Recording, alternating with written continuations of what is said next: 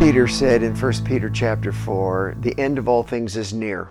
Therefore be alert and of sober mind so that you can pray. Above all, love each other deeply because love covers over a multitude of sins. Offer hospitality to one another without grumbling. Each of you should use whatever gift you've received to, to serve others as faithful stewards of God's grace in its various forms. So, all these things result from the end being near, according to Peter.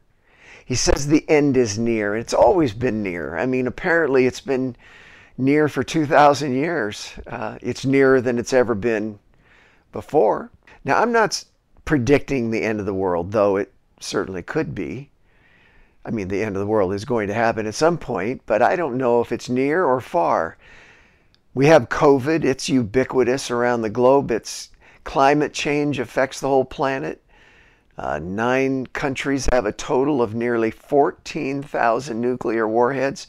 But at least for each of us, it's uh, the end is near. I mean, it's within a lifetime.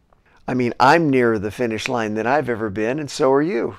Almost 600,000 people who have died of COVID didn't know how near they were to their end. And there are still 5 million people fighting it now, and they don't know how near their end they, uh, they are. Jesus told Peter, uh, the writer of this epistle, that he would die a martyr's death. He just didn't, t- he just didn't tell him when. He, he did say, when you're old. Well, but how old is old? I know I'm older than I've ever been, and I'm feeling it every day. Peter didn't just lounge around for the shift buzzer to go off. I mean, he wasn't on perpetual break like a lot of people are. He lived all the way, he lived fully all the way to the end of his life, which is something a lot of my peers don't seem to be doing. But the end is near. And he says, The end is near, therefore. And then he gives us four or five things that should result from us believing that the end is near. The end is near, so be alert, so pray, so love each other, be hospitable, and use your gifts. Let's unpack those briefly. The, the end is near, so be alert and of sober mind so you can pray. Don't be drunk on alcohol so you can pray. Don't be drunk on the news, on drugs, uh, on the news, on sex, uh, on the news, on social media. Don't be drunk on the news. As you can tell, I'm seems to be something that distracts me from prayer. Be alert and of sober mind so you can pray. I mean, in the last four or five months since this uh, shutdown of the economy and of us sheltering in, I've spent more time in prayer than any other season in my life. But it takes me more time to sober up from all the chaos and shed the weight of the world off my shoulders. Plus, there's so much more to pray about since the pandemics of COVID and the George Floyd murder and economic and spiritual disasters. He says, The end of all things is near, so be alert and of sober mind so you can pray.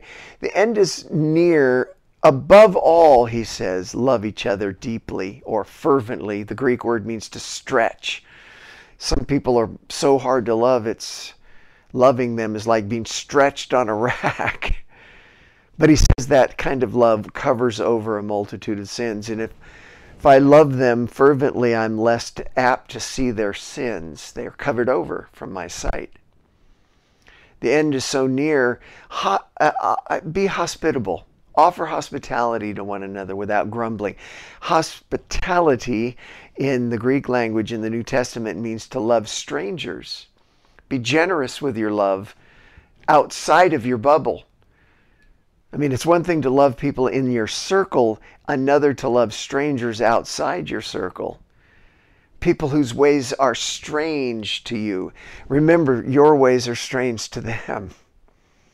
The end is, is near, so use whatever gift you have, Peter says, as faithful stewards of God's grace in its various forms. Steward your gifts to express the many sided grace of God. It's like a diamond with infinite sides to it. Show all the ways God's grace expresses itself into human need because at the end is so near. You must use your gifts to, uh, for the glory of God and the good of people.